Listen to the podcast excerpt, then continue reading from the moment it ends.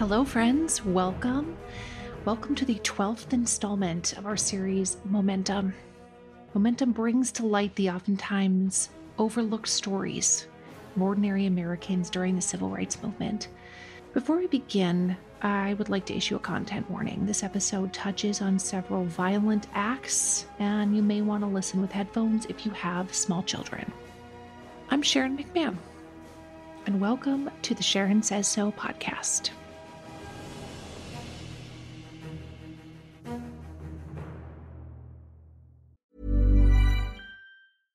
Cool fact a crocodile can't stick out its tongue. Also, you can get health insurance for a month or just under a year in some states. United Healthcare short term insurance plans, underwritten by Golden Rule Insurance Company, offer flexible, budget friendly coverage for you. Learn more at uh1.com. It's that time of the year. Your vacation is coming up. You can already hear the beach waves, feel the warm breeze, relax, and think about work. You really, really want it all to work out while you're away. Monday.com gives you and the team that peace of mind. When all work is on one platform and everyone's in sync, things just flow wherever you are. Tap the banner to go to Monday.com. Hey there, it's Michelle Norris. I'm host of a podcast called Your Mama's Kitchen. When I travel, I'm usually looking for a way to find a taste of home when I'm not at home. And one of the things I love to do when I am at home is entertain. And Airbnb allows me to do that. When I was in California recently, I rented a house that had a great kitchen. And when we were sitting around the table, we we're all thinking, we're in someone else's house. Someone could be in all of our homes as well. If you have a home, but you're not always at home, you have an Airbnb. Your home might be worth more than you think. Find out how much at airbnb.com/slash host.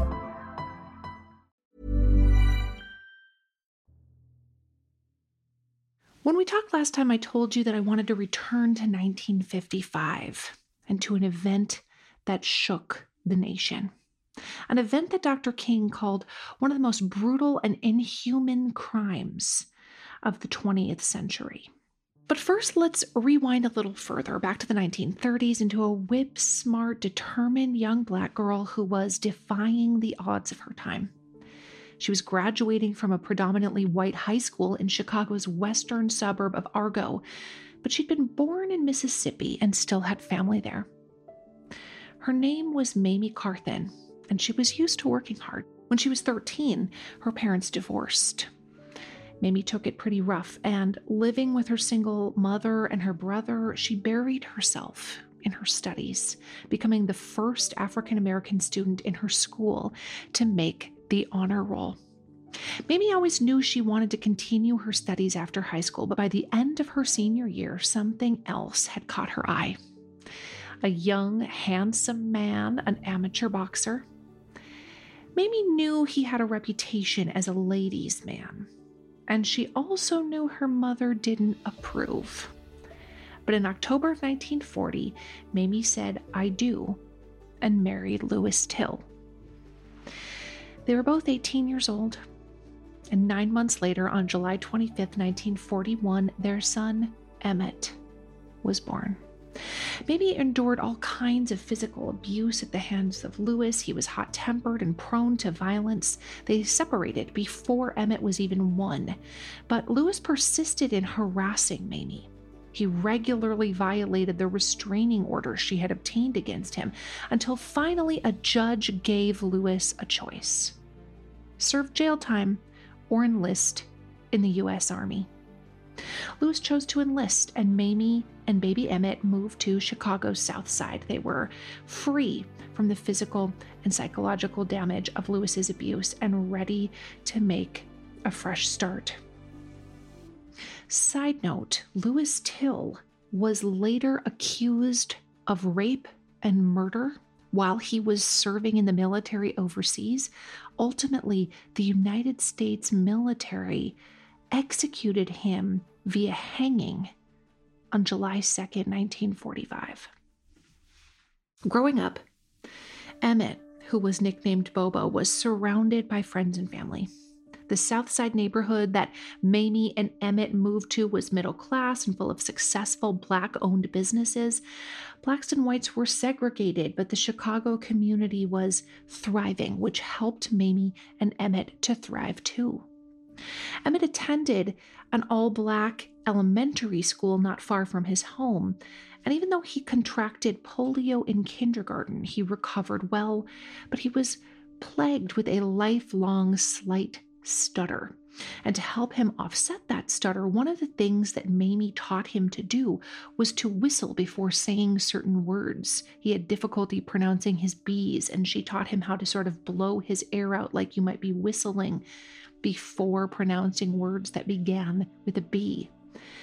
Emmett was very devoted to his mother. He pitched in at home without complaint. He once told her, If you can go out and make the money, I can take care of the house.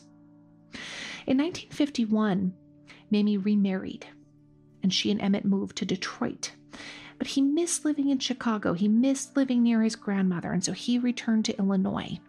And not long after, his mother and stepfather returned to Chicago. In the summer of 1955, Emmett wanted to see Mississippi for himself. They had been visited by family that still lived there, and Emmett was eager to see where his mother had come from and to learn about a different part of the country. Before he left, his mother told him Chicago and Mississippi are two different worlds. You should know how to behave in front of whites in the South. He said that he understood. Brown versus the Board of Education, parts one and two, had served to increase racial tensions throughout the South. Many of us today think that, well, Brown versus the Board of Education ended school segregation, fixed that problem. No, it did not fix that problem in many places, and in some places, it actually inflamed problems temporarily.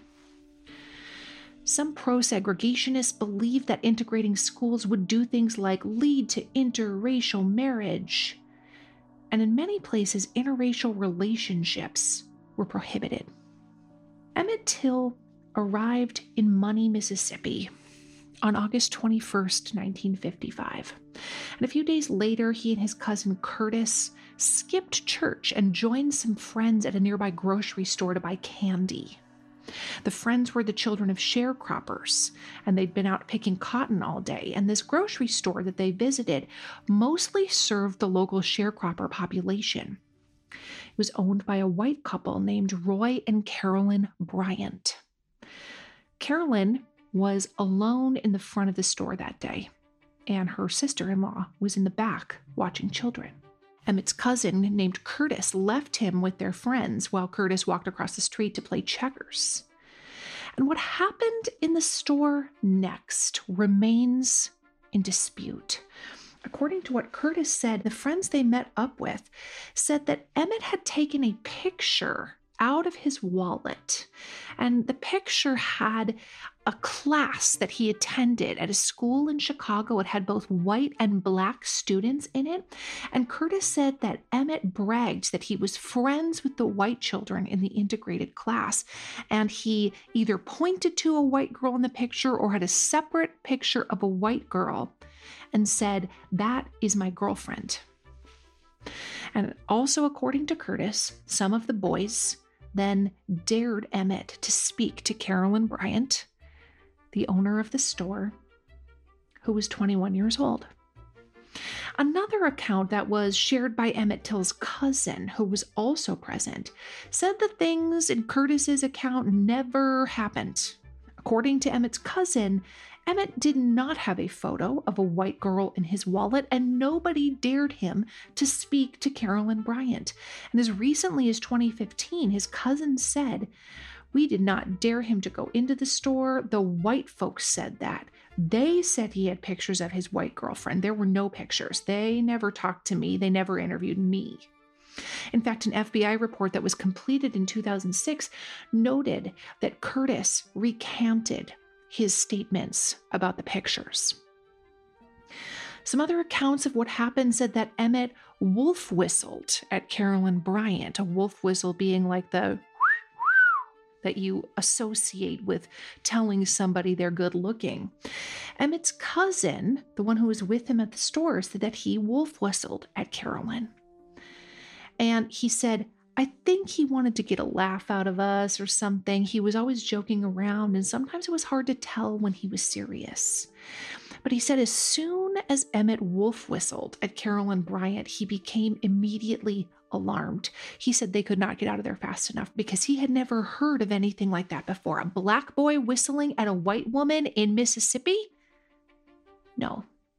He said the KKK and night riders were a part of our daily lives. Carolyn Bryant's version of the events went like this Emmett Till grabbed her hand while she was stocking candy and said, How about a date, baby? She said he followed her to the cash register and grabbed her waist and said, What's the matter, baby? You can't take it? She also claimed that he said, You don't need to be afraid of me. And then she said he used one unprintable word. He said, according to Carolyn, I've been with white women before. And then Carolyn claimed that one of his friends came into the store, grabbed him by the arm, and made him leave. Now, just for context, Emmett Till was barely 14 years old. In 2008, a historian that was interviewing Carolyn Bryant said that she told him the statements she made about Emmett Till making verbal and physical advances, they were a lie. Emmett's cousin said he was in the store for less than one minute and he had no inappropriate behavior and no lecherous conversations with Carolyn Bryant. He said that Emmett paid for his stuff and then left the store. And in 2006, the FBI also noted that they had a second source who was confirmed to be in the store at the same time as Emmett and Carolyn, who supported his cousin's account. Another author said that in an interview with attorneys, Carolyn Bryant had initially told one version of their encounter that included Emmett Till grabbing her hand and asking her for a date, but not the part about him grabbing her waist or mentioning past relationships with white women or having to be dragged unwillingly out of the store by another boy. Regardless, Carolyn Bryant left the store, went out to her car, and retrieved a pistol from underneath the seat. All of the teenagers saw her do this, and they left immediately while Carolyn was outside. Allegedly, Emmett whistled while Carolyn was walking to her car, and it is unclear if he was whistling at or towards Carolyn or if he was whistling to people who were playing checkers across the street.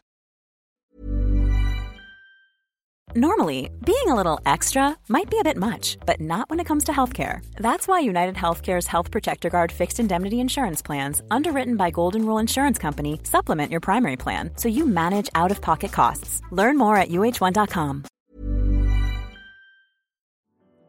We've all had those embarrassing moments where maybe you've taken your shoes off and you realize, like, oh no, oh no, that is not a good smell. Fortunately, Lume Whole Body Deodorant is making it so none of us ever have to worry about that again. Unlike certain other products, Lume is powered by mandelic acid to control odor in a new way. It delivers outrageous 72 hour odor control everywhere one might like to use it. In fact, it was patients' concerns about odor that originally inspired the OBGYN who invented Lume. Fast forward six years, and her game changing whole body deodorant now has over 300,000 five star reviews.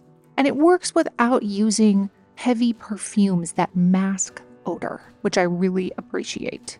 Lume's starter pack is perfect for new customers. It comes with a solid stick deodorant, cream tube deodorant, which is my favorite, and two free products of your choice, like deodorant wipes or a mini body wash. It also has free shipping. And as a special offer for listeners, new customers get 15% off all Lume products with our exclusive code. And if you combine the 15% off with the already discounted starter pack, that's like 40% off their starter pack. So use code Sharon at lumedeodorant.com. That's L U M E D E O D O R A N T.com. Mother's Day is almost here. And I want to take just a quick second to appreciate not only my mom, all the moms out there, but anyone who has taken on the role of caregiver. You do everything for someone else. And now it's time to do something for yourself. And that includes starting with your skin. And I've been using our sponsor OneSkin's products for a while now. And I have to tell you, I am really enjoying them. They are very easy to incorporate into my skincare routine. I am really liking the eye cream. And the secret is OneSkin's proprietary OS1 peptide. It is the first ingredient proven to switch off the aging cells that cause lines, wrinkles, and thinning skin. And they have several studies to back it up. OneSkin is the world's first skin longevity company. By focusing on the cellular aspects of aging, OneSkin keeps your skin looking and acting younger for longer. Get started today with 15% off using code Sharon at oneskin.co. That's 15% off oneskin.co with code Sharon. And after your purchase, they'll ask where you heard about them. Please support this show and tell them we sent you. Carolyn did not tell her husband Roy about the incident with the boys. She later said that she didn't tell him because she was afraid he would beat up Emmett Till. But he found out about it from a person who had hung around down at the store, and her husband Roy was angry at Carolyn for not telling him about the encounter with Emmett Till and his friends. After Roy found out about the incident, he harassed several young men who had entered the store. And that evening, he and another man approached a black teenager walking along the road. Roy Bryant ordered the man who was with him to seize the boy, put him in the back of the pickup truck, and then they took him to be identified by a companion of Carolyn's who had witnessed the episode with Emmett Till. Carolyn's friend said, Oh, that's not him. And eventually, Roy Bryant learned that the boy in the incident at his store was from Chicago and that he was staying with a man named Mose Wright. Mose Wright was Emmett Till's great uncle. Several people overheard Roy and his half brother, whose name was J.W. Milam, discussing taking Emmett Till from his house. And sometime between 2 and 3:30 a.m.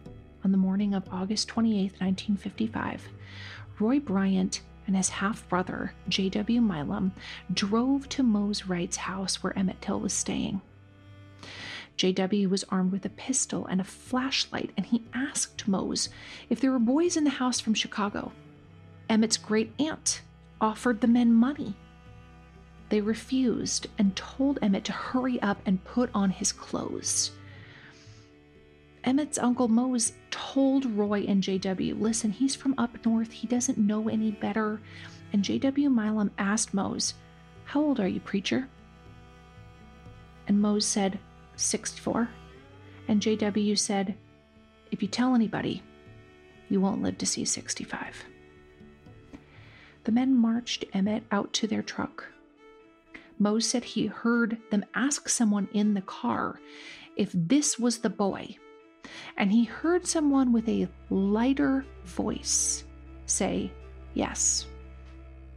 They tied Emmett Till in the back of a green pickup truck and drove toward Money, Mississippi. They put him in a barn and they beat him savagely. Multiple witnesses who were walking by heard the beating. They then put Emmett Till in the back of their truck and drove to a cotton gin to take a 70 pound fan. They drove up and down the banks of the river looking for a place to dispose of Emmett Till. They shot him on the banks of the river and weighed down his body with the 70 pound fan. In an interview the following year, Roy Bryant and J.W. Milam said they had intended to beat him and throw him off an embankment into the river to frighten him. But they said that when they were beating him, Emmett called them names and claimed he had had sexual encounters with white women. And that was the motivation they needed to kill him. Roy and JW returned to Roy's house and reportedly burned all of Emmett's clothes. Emmett's uncle Mose waited on his front porch for 20 minutes for Emmett to return, and then he went and got another man. And they drove around until 8 a.m. the next morning trying to find Emmett. Emmett's cousin then called the sheriff and ultimately Emmett's mother. Roy and JW were questioned by the county sheriff, whose name was George Smith. They admitted that they had taken him from his uncle's house, but they claimed they released him. They were arrested for kidnapping. And when word got out that Emmett Till was missing, Medgar Evers, who was the Mississippi secretary of the NAACP, and another man became involved. By the way, I have a podcast about Medgar Evers that you can listen to. They disguised themselves as cotton pickers and went into the cotton fields in search of any information that might help find Emmett. Three days later, Emmett's nearly unrecognizable body was found by two boys who were fishing in the Tallahatchie River. He had been badly mutilated and had been shot right above the right ear. One of his eyes was dislodged from its socket, and the fan blade had been fastened around his neck with barbed wire. He was wearing a silver ring with the initials LT, his father's initials, and the date May 25th, 1943, carved into it. Mose was called to the river to identify Emmett. The ring was removed and eventually given to the district attorney as evidence. The following year, J.W. Milam gave an interview to Look magazine where he said, and let me tell you, this is disturbing. He said, quote, well, what else could we do? He was hopeless. I'm no bully. I would never hurt an N word in my life. I like N words in their place. I know how to work them. But I just decided that it was time a few people got put on notice. As long as I live and can do anything about it, N words are going to stay in their place. N words ain't gonna vote where I live. And if they did, they'd control the government. They ain't gonna go to school with my kids. And when an N word gets close to mentioning sex with a white woman, he's tired of living. I'm likely to kill him. Me and my folks fought for this country, and we got some rights. I stood there in that shed and I listened to that N word throw that poison at me, and I just made up my mind. Chicago boy, I said. I'm tired of them sending your kind down here to stir up trouble. I'm going to make an example of you just so everybody can know how me and my folks stand. Hi, friends, it's Sharon. If you enjoyed a recent episode with author and public theologian Esau McCaulley, then I have the perfect podcast recommendation for you. No Small Endeavor. Produced by Great Feeling Studios and PRX, No Small Endeavor is an acclaimed podcast series that explores what it means to live a good life.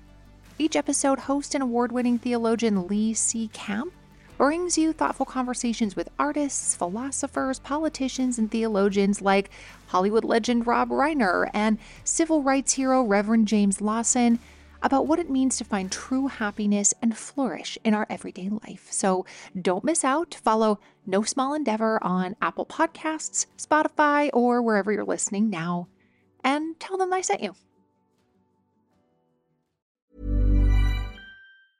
A lot can happen in three years, like a chatbot may be your new best friend. But what won't change? Needing health insurance. United Healthcare Tri Term Medical Plans, underwritten by Golden Rule Insurance Company, offer flexible, budget friendly coverage that lasts nearly three years in some states. Learn more at uh1.com. Hey, it's Paige DeSorbo from Giggly Squad. High quality fashion without the price tag? Say hello to Quince.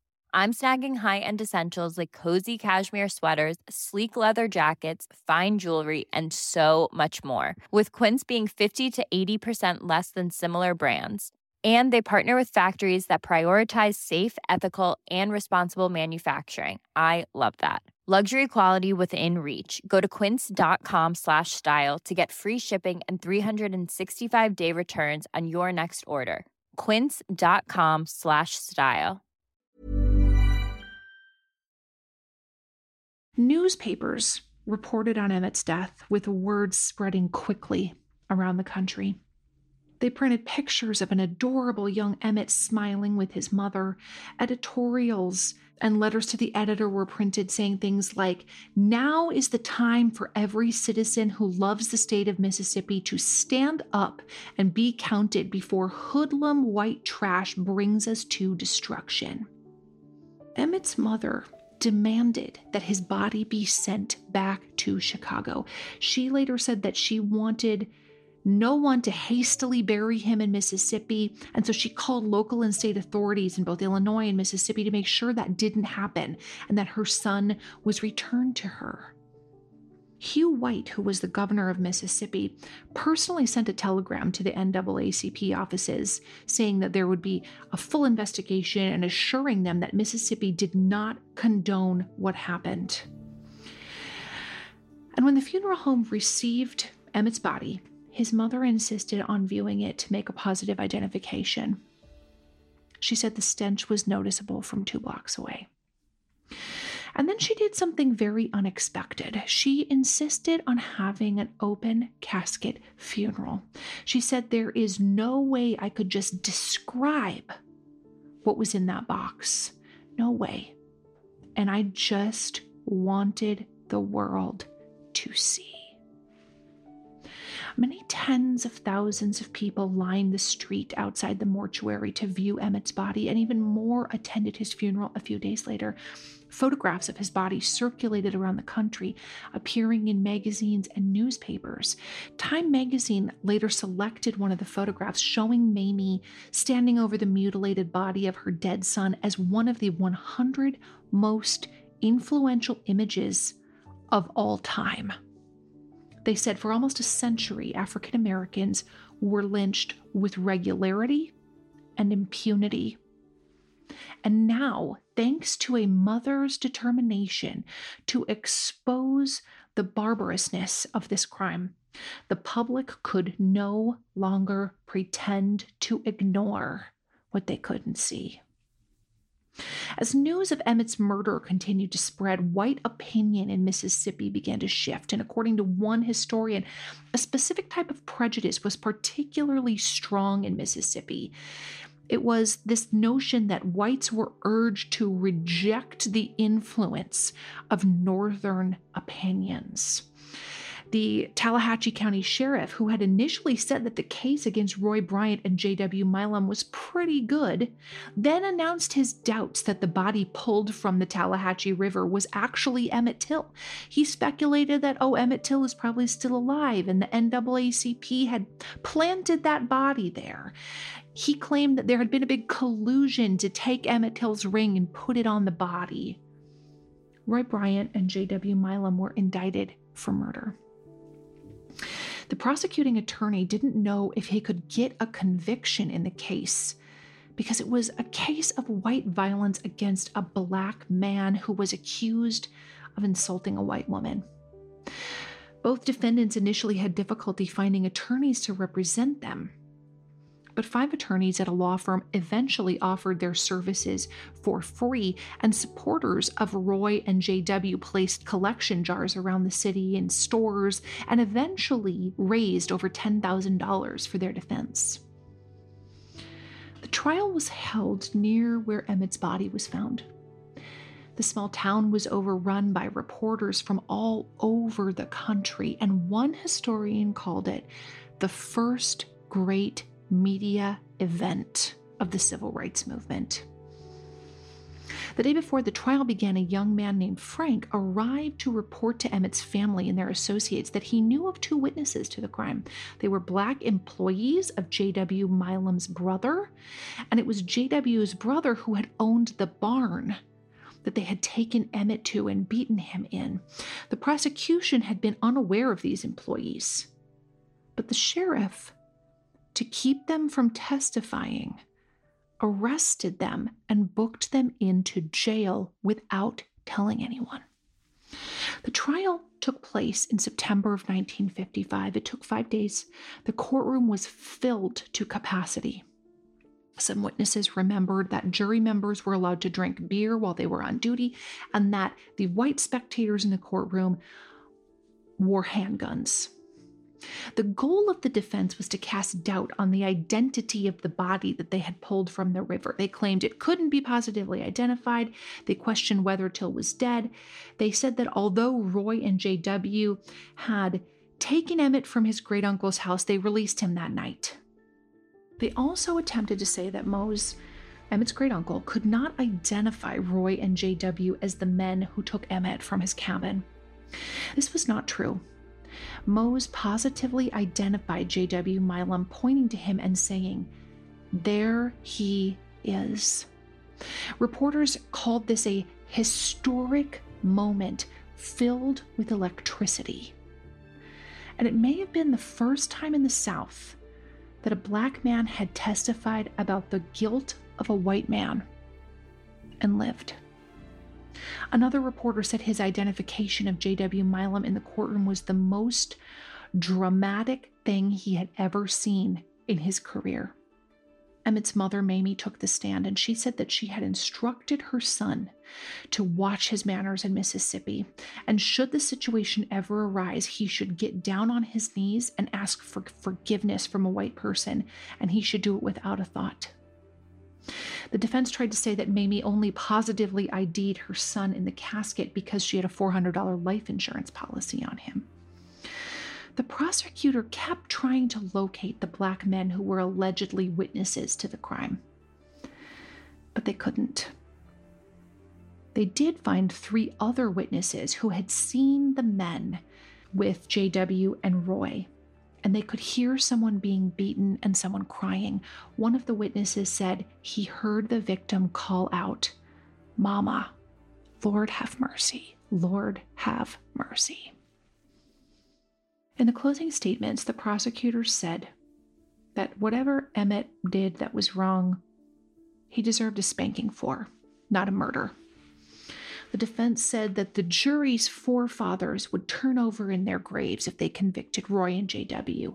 And the only permitted outcomes of the case under Mississippi law at the time were life imprisonment, the death penalty, or an acquittal. After 67 minutes, the all white, all male jury acquitted both defendants. In later interviews, some of the jurors acknowledged that they knew Roy and JW were guilty, but they didn't think that life imprisonment or the death penalty were fit punishments for a white person killing a black person. Later that year, prosecutors tried to charge Roy and JW with kidnapping because they had admitted to kidnapping Emmett, but a grand jury declined to indict them. Having been acquitted and protected from future prosecution, the next year, JW and Roy offered to tell their story to Look magazine in exchange for money. The interview took place in the law firm of the attorneys that had defended them, and JW admitted to shooting Emmett Till, but neither of them believed they were guilty or had done anything wrong. Reaction to this interview was explosive. They admitted that they had murdered Emmett Till, and this admission contributed to the passing of the Civil Rights Act of 1957, which authorized the Department of Justice to intervene in local law enforcement issues when individual civil rights were being compromised. Over the years, multiple documentaries have been produced examining the facts surrounding this case. In 2004, the Department of Justice announced it was reopening the case to determine whether anyone else was involved. The body was exhumed and dental comparisons were taken, DNA was examined, and an anthropological analysis was done. And the exhumed body was positively identified as that of Emmett Till. He had a broken left femur, two broken wrists, extensive cranial damage and metal fragments in his skull that were consistent with the gun that was used to shoot him. In an interview, his mother said, two months ago, I had a nice apartment in Chicago. I had a good job. I had a son. When something happens to the Negroes in the South, I said, That's their business, not mine. And now I know how wrong I was. The murder of my son has shown me that what happens to any of us, anywhere in the world, had better be the business of all of us. Mamie's often spoken about in the media and by historians as a mother who was called to activism by the murder of her son, but I think that analysis sells her short. Through her work after Emmett's death, you can see evidence of the person she always was. She was the girl who believed in education, the young woman who had the courage to leave a violent man, and the hard worker who knew how to persevere when faced with brutality, sorrow, and the absence of justice. Recently, in June of 2022, a group from the Emmett Till Legacy Foundation was given permission to search through the files in the basement of the courthouse in Mississippi. The women conducting the search, Deborah and Terry Watts, are cousins of Emmett Till's. Meticulously looking through bank boxes, Deborah and Terry found an unserved warrant that charged Carolyn Bryant with the 1955 kidnapping of Emmett Till. The warrant, which has since been certified as genuine, was dated for August 29, 1955. Jaribu Hill, who represents Emmett Till's family, said, We would like to see the warrant served because it has not expired. He said, We want to see that warrant served on Carolyn Bryant. However, the Mississippi Attorney General's office says there's no plan to arrest or prosecute Carolyn Bryant. On July 15, 2022, Michelle Williams, who is the chief of staff for the Attorney General in Mississippi, told the Associated Press that there's no new evidence to open the case back up. The Till family is not surprised. They told NPR there was, and there still exists today, the white pedestal theory where white women are above reproach. Back in the day when the lynchings were raging and Mississippi had the largest number of lynchings, we know that many of those lynchings occurred because there was an alleged encounter between a black man and a white woman. It seems Bryant, even in the face of new evidence, will remain unprosecuted. About a week after Deborah and Terry Watts found the unserved warrant, the Associated Press came into possession of Carolyn Bryant's unpublished memoir. It had been compiled by her daughter in law a number of years ago, and in it, Bryant frames herself as the victim, writing that she always felt like a victim as well as Emmett and paid dearly with an altered life. She also wrote, I did not wish Emmett any harm and could not stop harm from coming to him since I didn't know what was planned for him. I tried to protect him by telling Roy that he's not the one, that's not him, please take him home. Carolyn Bryant is now 87 years old. Emmett Till would be 81 if Carolyn's lie had not caused his death on that August afternoon in 1955 a month after his 14th birthday. A few months after his murder, a rally was held for him in Montgomery, Alabama. It was attended by Rosa Parks. And soon after, she refused to give up her seat on a segregated bus. Rosa said that when she did not get up and move to the back of the bus, I thought of Emmett Till and I just couldn't go back. Join me next time when we talk about how religion was used both as a weapon of oppression and a tool of liberation in the struggle for freedom. I'll see you soon. Thank you so much for listening to the Sharon Says So podcast. I am truly grateful for you. And I'm wondering if you could do me a quick favor. Would you be willing to follow or subscribe to this podcast, or maybe leave me a rating or a review? Or if you're feeling extra generous, would you share this episode on your Instagram stories or with a friend? All of those things help podcasters out so much. This podcast was written and researched by Sharon McMahon and Heather Jackson. It was produced by Heather Jackson edited and mixed by our audio producer, Jenny Snyder, and hosted by me, Sharon McMahon. I'll see you next time.